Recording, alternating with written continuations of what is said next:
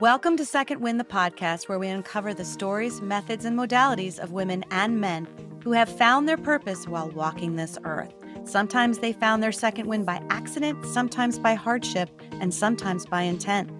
There is always something to learn from others, and really, isn't finding our own purpose what we are all looking for? I know I am, and that's why I'm hosting this very podcast. My name is Wendy Charles McGuire. Thank you for listening, and let's get to it.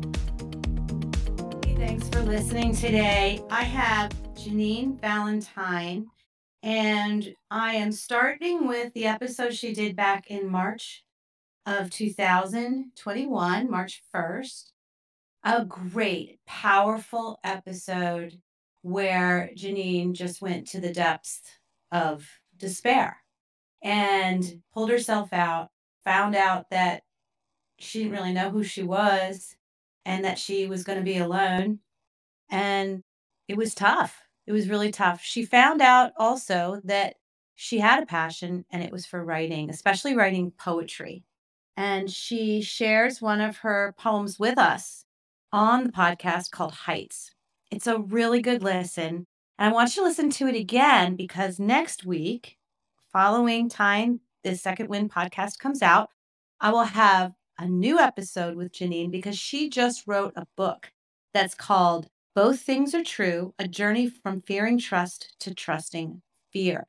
And it has absolutely nothing to do with the last years of her life. It has everything to do with a circumstance that she found herself in and then how she climbed her way out of that. And it's catapulted into many new things for her. So please enjoy this episode today. I know the poem is going to make your heart sing. And I can't wait for you to listen to the new episode with Janine Valentine next week. Thanks so much.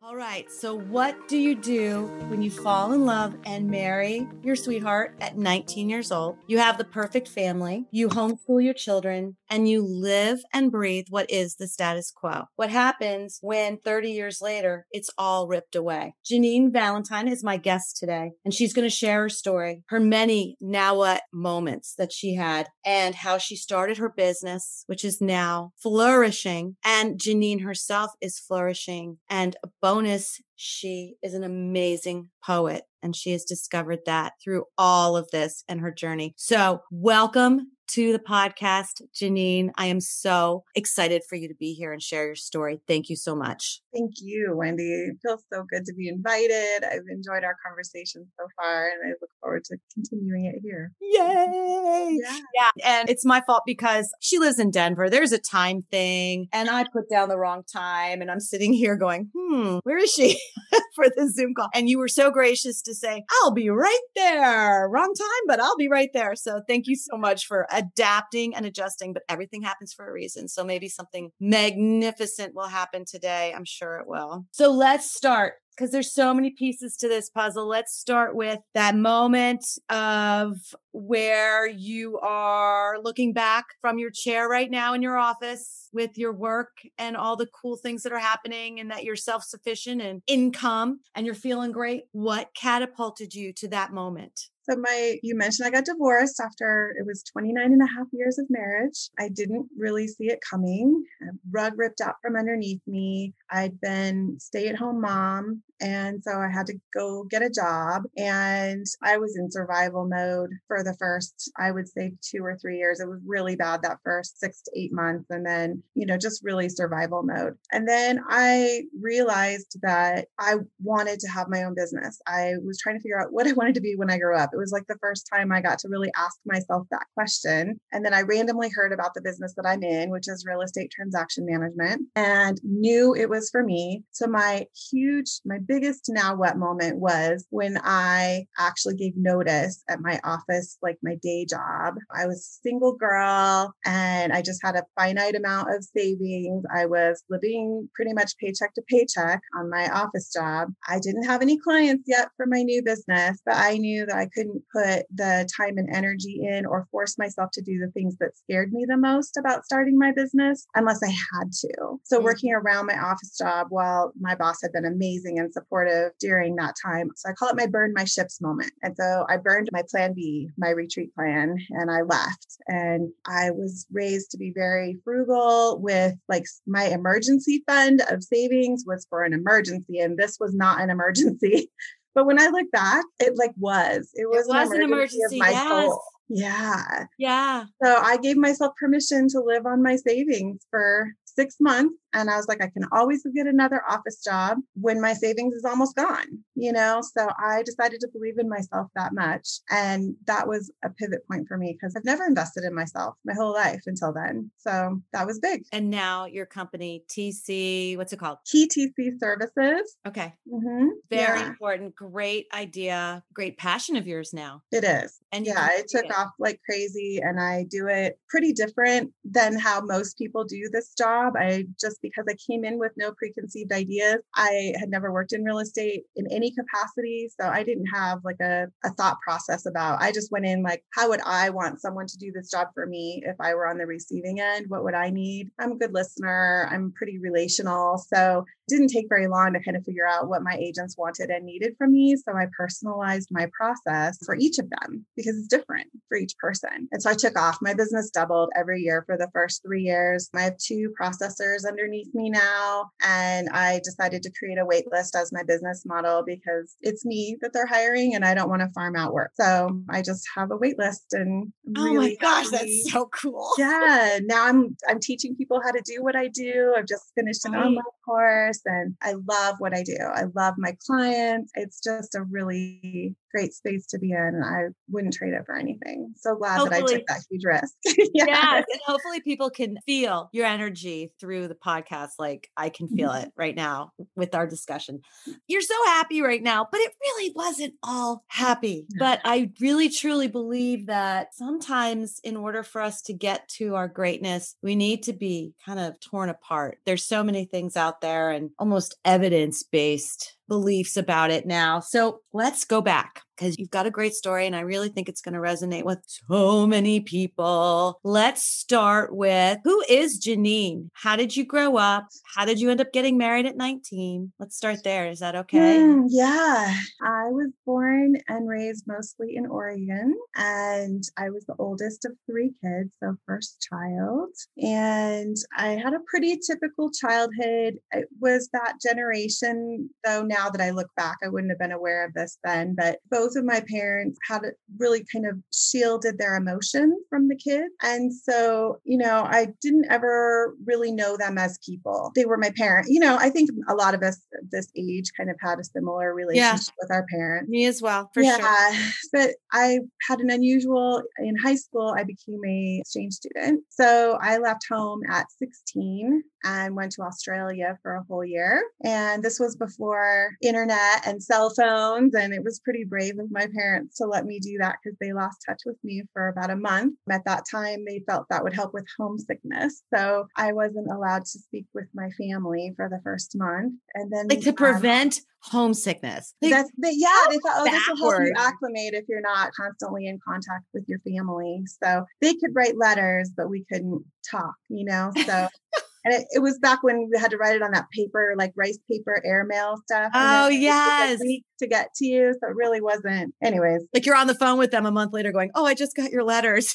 yes, exactly. Yeah. So it was right about the time that they were able to start talking to me that they had to tell me that my dad had been transferred to Colorado. And so I was supposed to be going home to Oregon for my senior year. And instead, I came home to Colorado. But I was uniquely equipped for that because I had just gone through being the new girl, you know, at a high school in another country. And I also had picked up this really cool accent.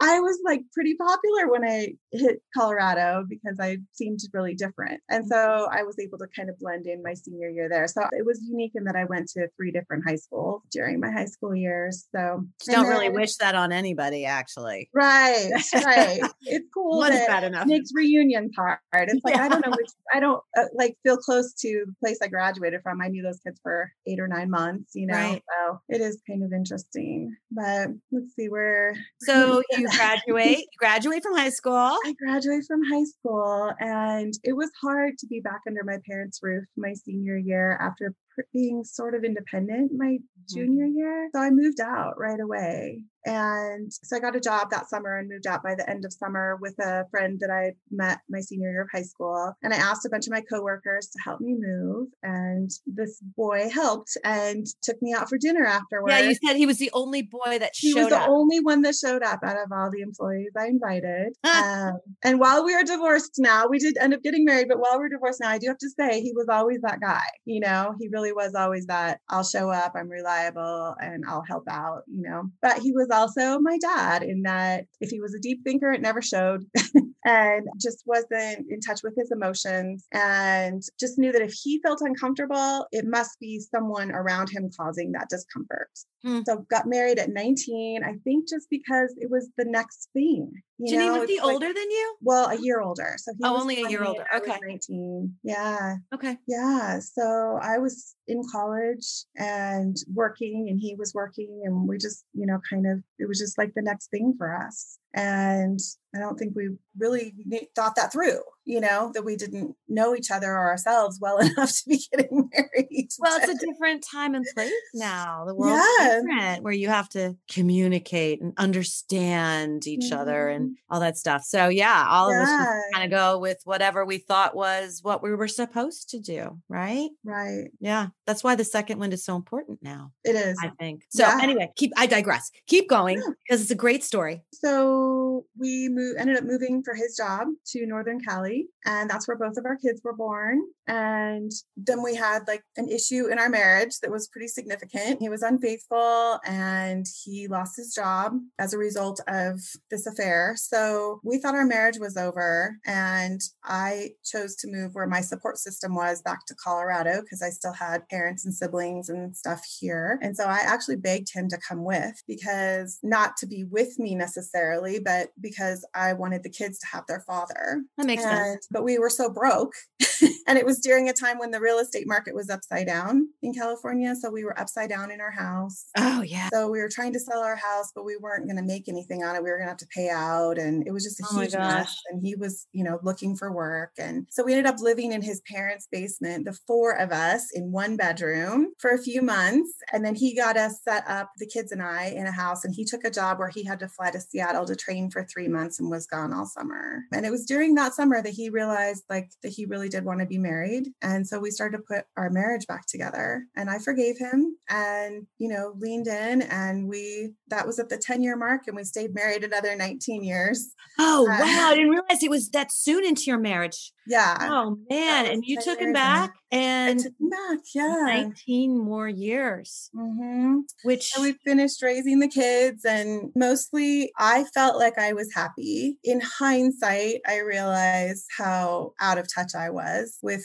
myself and with reality. And what I just, that, Janine, what is that? What did that look like for you? I lost myself completely in this marriage. Like I just disappeared. It's like a slow boil. You know, you don't know you're doing it. Didn't feel like I was ever completely sacrificing myself. It just was like, oh, he prefers this. So this is what we do now. And it just kind of kept going that way until it was mostly his preferences. And I don't think even he realized that that was happening. It wasn't like he was a domineering, you know, bully or anything, but he would make his preferences known and I was a pleaser. Mm-hmm. And, you know, we didn't really know how to compromise or talk things through. And I shoved my emotions down as I've been taught to. So, yeah, going through the paces, right? Yeah, yeah. And, you know, this is a part of the story, but I don't mean to offend anybody, but Christianity was playing in there for me in that we were participating in a Christian church and the message there was, you know, that the wife should be submissive to her husband and that marriage is for life. And, you know, it's like I just kind of had to kind of keep reinvesting myself. And so, you know, he would prefer the kitchen be clean when he got home. So I'd make sure it was. And he commented that he didn't like that I didn't have makeup on one day when he came home. So I started making sure I always had makeup on before he got home. And I was raising two young children, you know, staying at home. And, and so I just little pieces of me kept going. And by the time he announced that he didn't want to be married anymore, the last time when it actually took, it was like one of my friends wanted to kind of provide me a little respite, like during that, like, oh, you know, come over and I'll take care of you. Like, what do you like? What do you like to eat? What do you like to drink? And I was like, no one's asked me that. Oh like, it still makes me tear up a little bit. I was like, I, I didn't know the answer to that very basic question. It was like, I don't know. I don't know what I like. Wow. I could tell you what my husband liked, what my children liked, what all my best friends liked, what my parents is. I could tell you everything everybody else liked. I had no idea what I liked. So mm. with the divorce came an identity crisis, big time. It was like, who the hell am I if I'm not this wife and mother? And I had no plans for myself. I had no dreams that I had on hold. My dream was to empty nest with my husband and right, Janine. You travel. were yeah this like push and pull. Like you were like, no, no, no, wait, let's make it work. Like you mm-hmm. didn't want to give up what you had because you didn't even know what could. I, yeah, I had never lived on my own. Now, mind you, I mean, I moved out when I was 18 and had that roommate, right? And then he moved in shortly after that. Like, yeah. so there was three of us, and then we got married. I'd literally never lived alone ever. Right. And so it was like I was 48, you know, and I was like, I don't know how to be alone. I'm terrified of being alone. I didn't feel capable of being alone. And I would have done anything to stay in that marriage because it felt like my safety zone. It was my safety net, you know, it was like the known, even though it wasn't comfortable and it wasn't an authentic expression of myself. It was all I knew. Mm-hmm. And I mm-hmm. was terrified. And I mean, he agreed to therapy one last time. And I just had this aha moment, you know, in the therapist office that I didn't admit until the next morning when I woke up next to him. And I was like, I remember looking at him and saying, We're just delaying the inevitable, right? Like, I could probably convince you to stay another few months or another couple years, but you're going to leave, huh? And he's like, Yeah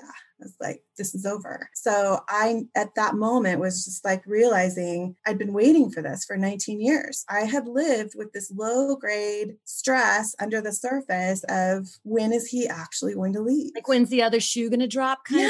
Yeah. Ah. And it's like, I, you know, I kind of felt like he had a foot out the door ever since the 10 year mark. And, wow, you know, it just was this fear that was always there because he had done it once, he could do it again. And it just was always there and I was right. And it was like, okay, I should have believed him back then and, you know, started my life over younger. But at the same time, he was a good father mm-hmm. and we were able to raise our children together. He wasn't abusive or, you know what I mean? All right. of those things. It was so, just status quo. Yeah. So did you like live those whole 19 years with like also, oh, he's not where he said he should be. I wonder where he is. Like, did you have like trust issues? Yeah. You know, I tried to suppress those, but they did come up once in a while. I mean, that was one of his things. He's like, I will always care about you. I just don't want to be married. I don't want to have to tell anybody where I am. I don't want to be accountable. I want to do what I want to do when I want to do it. Those were his exact words to me. So, I mean, he got married at 22, 20, you know, he was 20 also when we got married. So it was like he missed out on that time in his life just like I did. So part of me does understand that. It was that, that because I had been cheated on, I had this like, you know, if he's not checking in and if he's telling me he's out mountain biking for four hours, is he really? You know, yeah,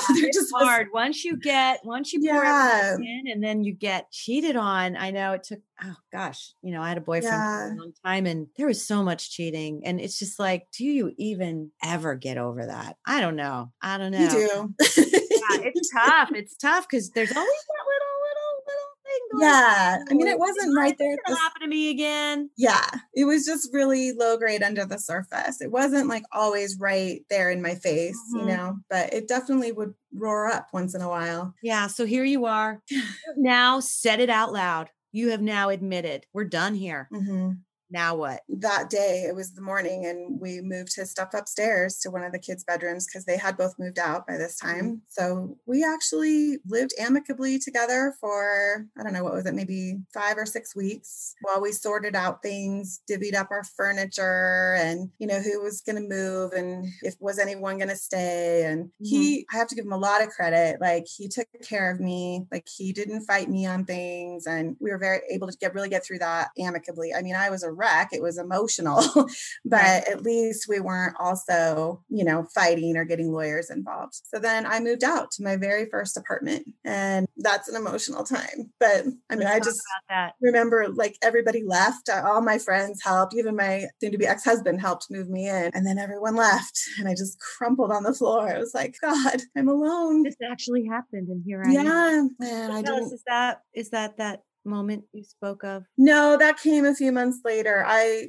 okay. I was numb for a little while, I think, and I had a job and intentionally didn't tell my boss that I was going through this so that I'd have a safe place to go or I didn't have to talk about it. Yeah. And so I forced myself to function there and that was probably good for me in some ways. And then I'd come home and just be a wreck on the floor and I got pretty suicidal those first few months. So it was. What'd that look like for you? Dark. I really didn't trust myself when I was driving. I often would fantasize about driving off the edge. It was mm. just really hard. And gosh, I'm sorry, I didn't think I would be crying on here.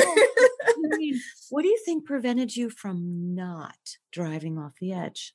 I don't know because I really felt like I didn't care if I lived or not. And my kids were grown and okay. Like, you know, it's like your kids always need you and want you around, but I didn't feel like I was needed, you know? Right. So I'm not really sure. I had an amazing group of friends. My girlfriends were my girls. I mean, they just gathered around me all the time. We set up systems. I started having anxiety attacks, which I'd never had before. And I had to like have a system where I would just text 911 to one of my friends and they would just come. And like I literally had to be scraped off of a parking lot pavement at one point. You know, it was just like I got out of my car and laid on the ground. I couldn't go anywhere else. Yeah, you said and you couldn't even move. Nobody move. stopped to help you. And nobody stopped to help me. But my friend was on her way and she came and she got me home, you know. And then there was, I got on the, I think the biggest moment where I finally just realized that I needed to figure out who I was was a moment where I remember laying on the floor in the dark for a long time. And then I remembered feeling like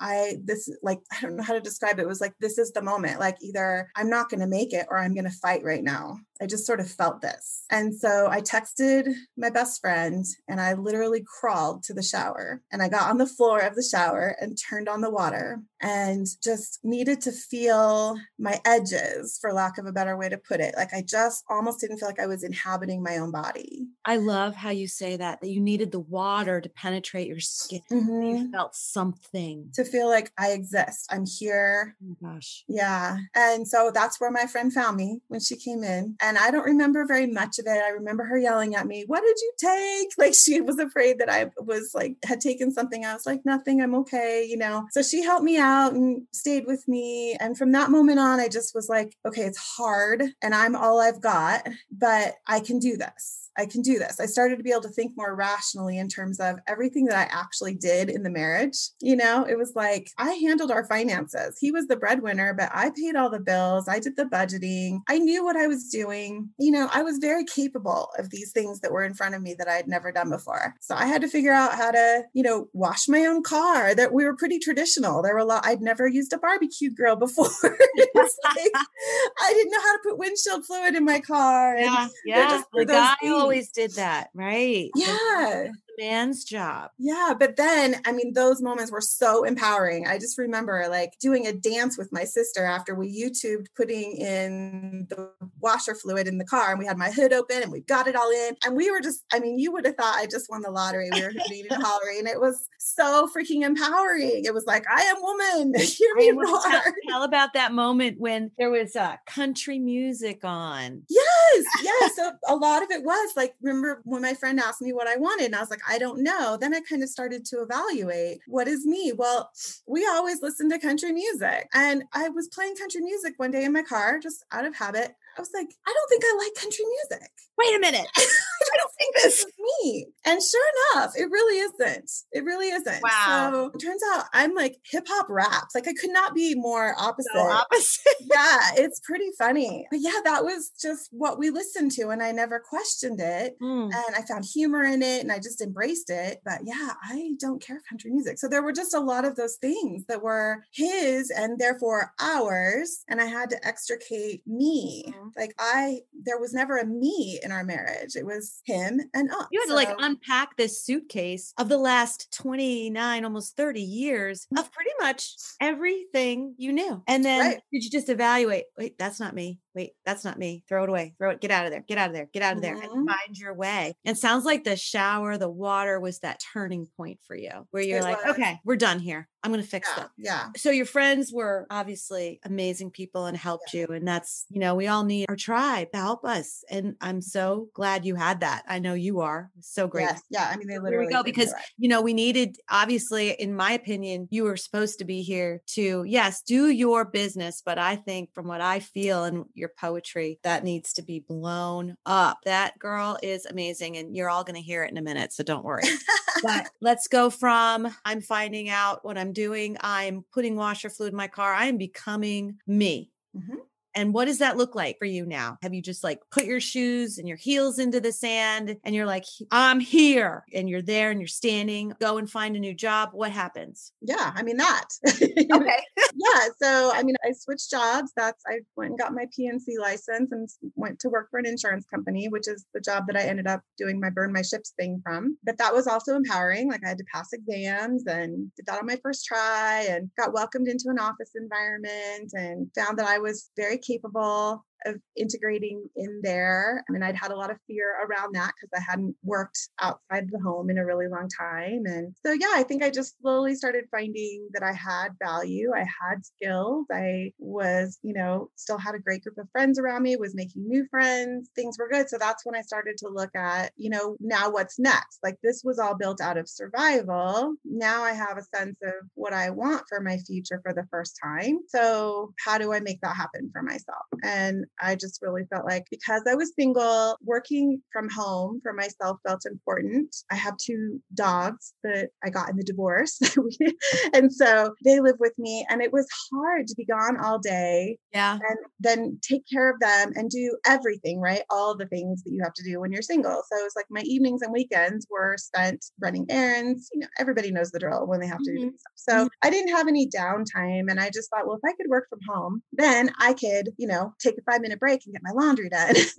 right. Kind of I can. And so I knew that was the base of what I wanted to do, and I just kind of had to figure out what that looked like. So then that's when I heard about real estate transaction management. And yeah, did you see that? Now tell me, remind me, how did you find out about this real estate transaction? So it was through a friend of a friend had worked in this business and then had left to go to an in-house like compliance position, but was sharing that with our mutual friend who then shared it with me. And it was like, I immediately knew that was my thing. It was my wheelhouse. It was all my skill set. You just but felt at the it? same time, I was just like, really? Like, am I about to do this? Because I don't know anything about real estate. So I researched it for about six weeks and I was like, yeah you just felt it in, in your gut that this was yeah. it. Oh wow. Yeah, it was just that I think I shared this with you earlier. It's like I had learned this was back when I was married, but I got invited by a friend to do a triathlon. And I had this immediate feeling in my stomach of fear, terror, like, oh no, I'm not really about to do this. And also on the flip side, at the same moment, I had it was the same feeling, but could name it as exhilaration. Oh my gosh, I'm about to do this, you know?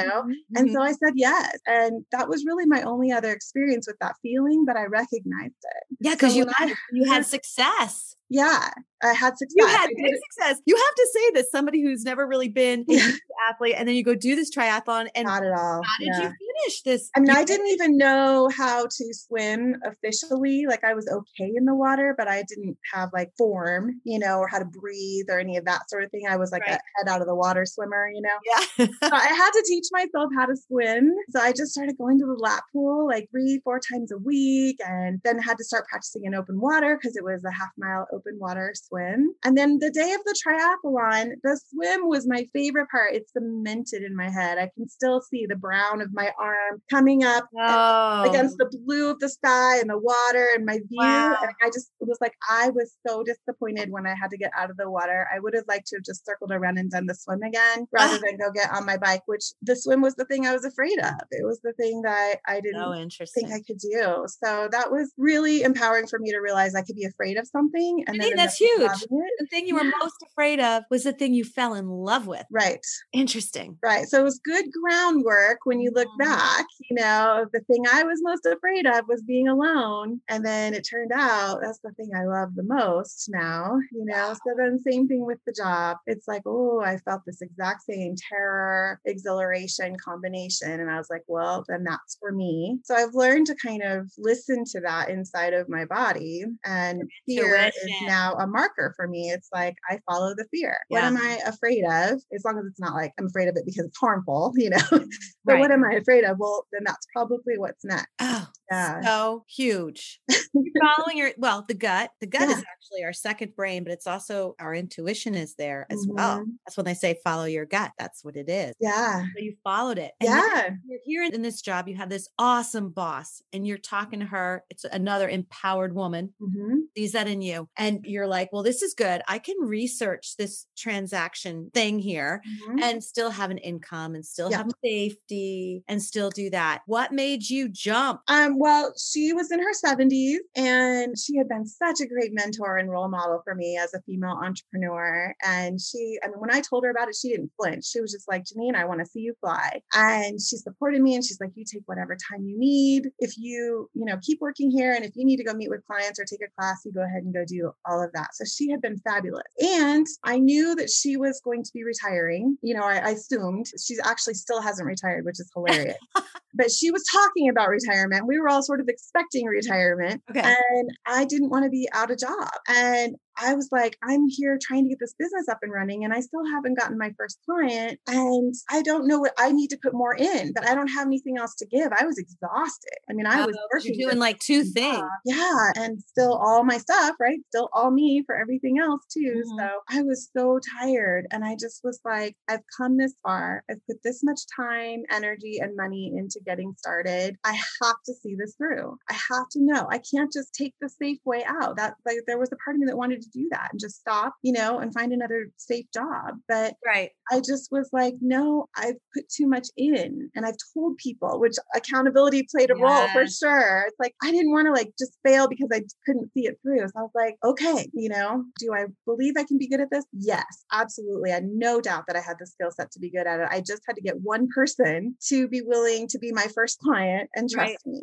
Right. And that's harder than you think. But I definitely realized as soon as I quit, I was like, I think it, we've reached that point, you know, where I need to quit and go all in on this. So I gave my notice. And after I stopped, it was amazing the shift in my mindset of the things that I had been so afraid to do. I was staying kind of in a safe networking circle. I wasn't like walking into these places where I didn't know anybody and just walking around the room and introducing myself. But all of a sudden, okay, that's where they're at. That's where my clients are. I've got to go there. They're not going to come to me. And so just took deep breaths and started doing that. And I would shake and I learned not to like pick up anything to drink because I was like, you know, it's like adrenaline. But nothing what and Janine, so nothing bad happened. Like you didn't drop dead. Like you right. hit your fear head on and nothing bad happened. Like, right. It's right. Okay. And it started working. It's like I did have more to give. And I just had to be in that place where I didn't have a backup plan to catch me mm-hmm. to motivate myself enough to do the thing that was terrifying to me,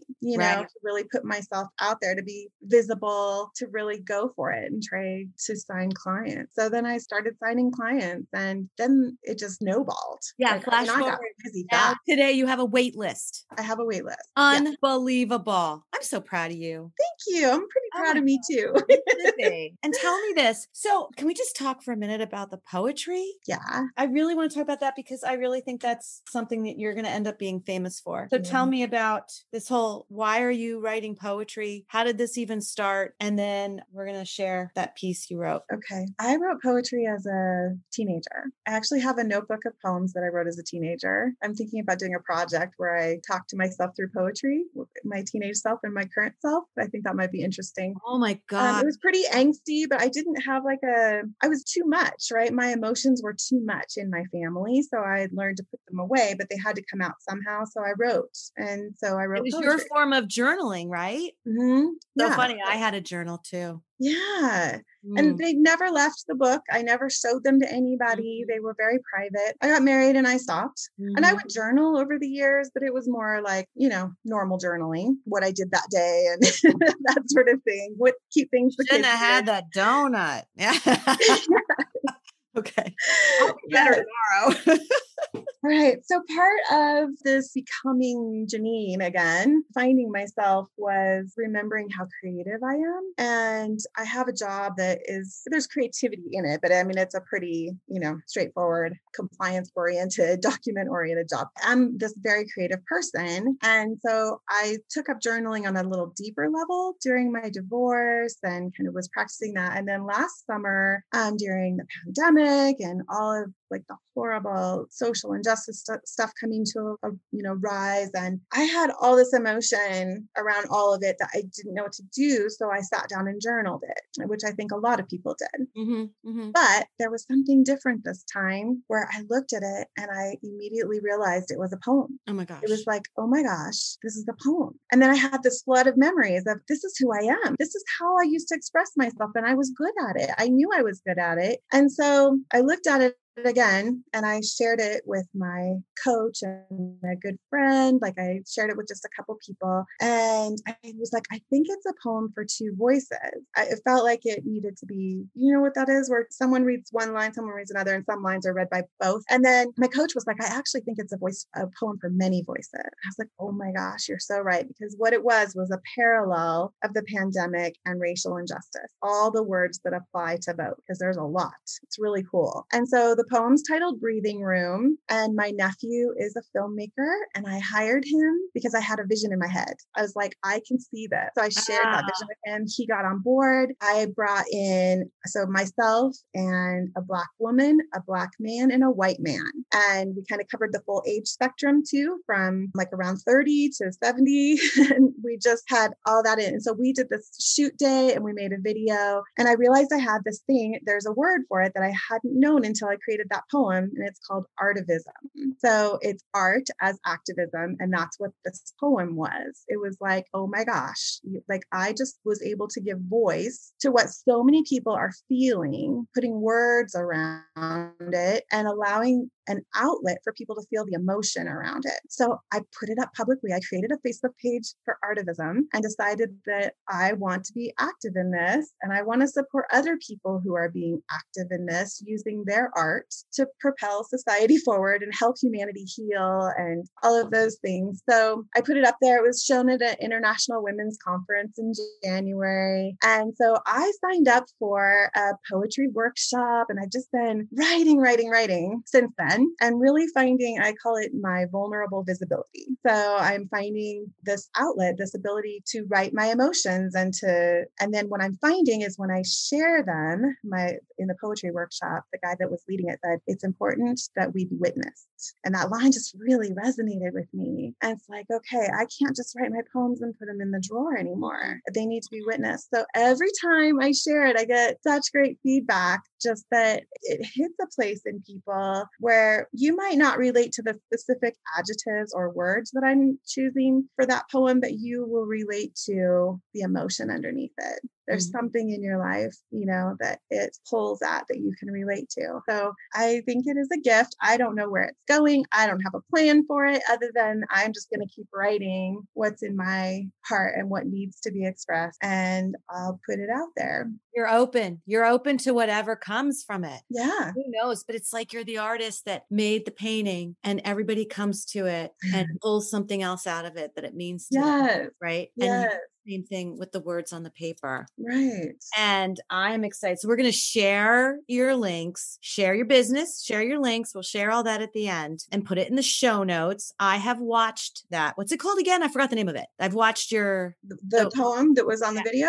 Yeah. Breathing room. Breathing room. That's right. Oh, wow. Wow. Wow. I, wow. I think everyone, especially right now, it should be required in schools to watch that. Mm, wow. I, I mean, there's a thing with that. Yes. Just like with some of my other guests that are coming on, there's some curriculum that I think would be so helpful for students. Your stuff, there's human design stuff that would be so important for kids to learn about mm-hmm. where they need to be and focus. And oh my gosh, so much good stuff. So we'll keep doing this and keep moving it and put it out there and we'll see what happens to it. So before we have your poem, what is next for you? I think to keep following the fear, I don't really have a destination in mind, which is kind of beautiful. So, yeah, I'm just going to keep following the, you know, what my body is telling me is next and doing vulnerable visibility and making sure that I am being a full expression of myself and um, hopefully, you know, bringing some people up behind me, helping them start their own businesses doing what I do or getting involved in artivism. Like, I think that I would like to start playing some sort of a leader leadership role and maybe in all of those areas.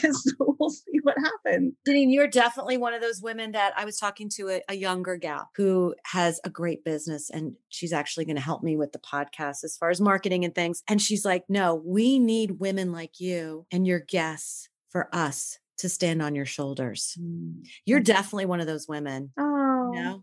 for you. sure, for sure. Yeah, just feel it. Okay, yeah. so are you ready? Yeah, you ready? a quick drink of water just to say Because this poem is truly amazing. I recommend you rewind it and listen to it again at the end of the podcast. And without further ado, Janine Valentine. So this poem is called Height, and I won't even describe it because I want it to mean what it means to you. okay. Heights. Heights. Height. Here we go. Hmm? For most of my life, like many people I know, I've had a fear of heights, although fear doesn't quite define the sensations. The word terror better describes my internal state at elevations. My body paralyzed, barely breathing, heart palpitations, my mind reeling, like a spider trapped in her own web, holding myself back from nourishment.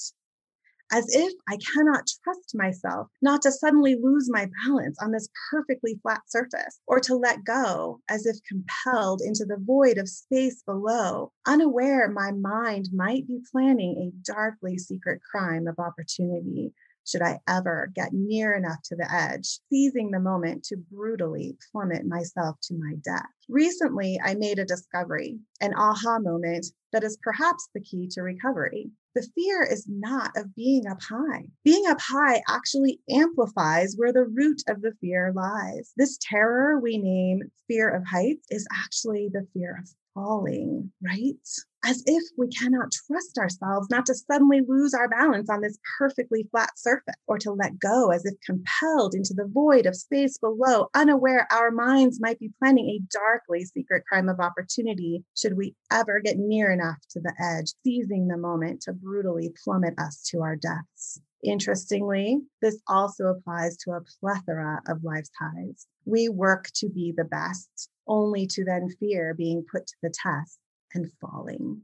Having our best bested, being replaced, imposter syndrome outed, being disgraced. We fall from popularity. We fall out of grace. We fall out of favor. We fall out of love. The truth of this life is that if we reach heights, we potentially fall. The fear of these falls holds us back from being outstanding, taking the lead, taking the leap, experiencing triumph, going first class, shattering that glass, overcoming, achieving success, being the best, going all in, owning our skin. I can trust myself even when I feel off balance. My shadow side craves life, not death. My survival instinct has been tested. What if I were to lean over that edge as if truly invested? Seize the moment to explore the space below for patterns and lessons. Heights bring perspective. Our falls hold a message. Let go and climb that mountain, achieve elevation. Falling is not dying, it's the prerequisite for flying. Yeah. Deep breath. Yeah. That's yeah. goes back to my old boss who said, Janine, I just want to see you fly. So take a fall and fly. fly. Yeah. Janine, thank you so much. That was amazing. Again, I got to hear it twice.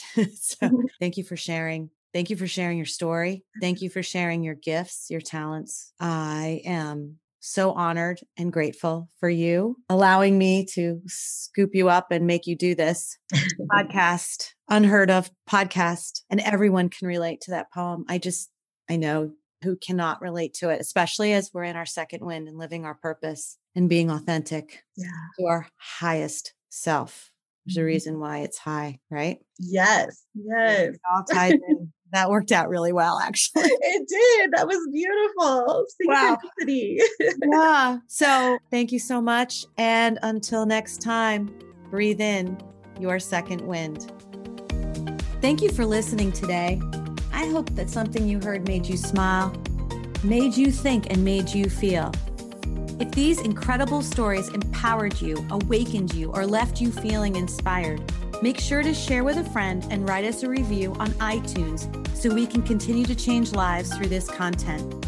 Make sure you tag us while you're listening on our Facebook group, My Second Wind, or hit the link in the show notes to join the conversation. Until next time, go ahead and breathe in your second wind.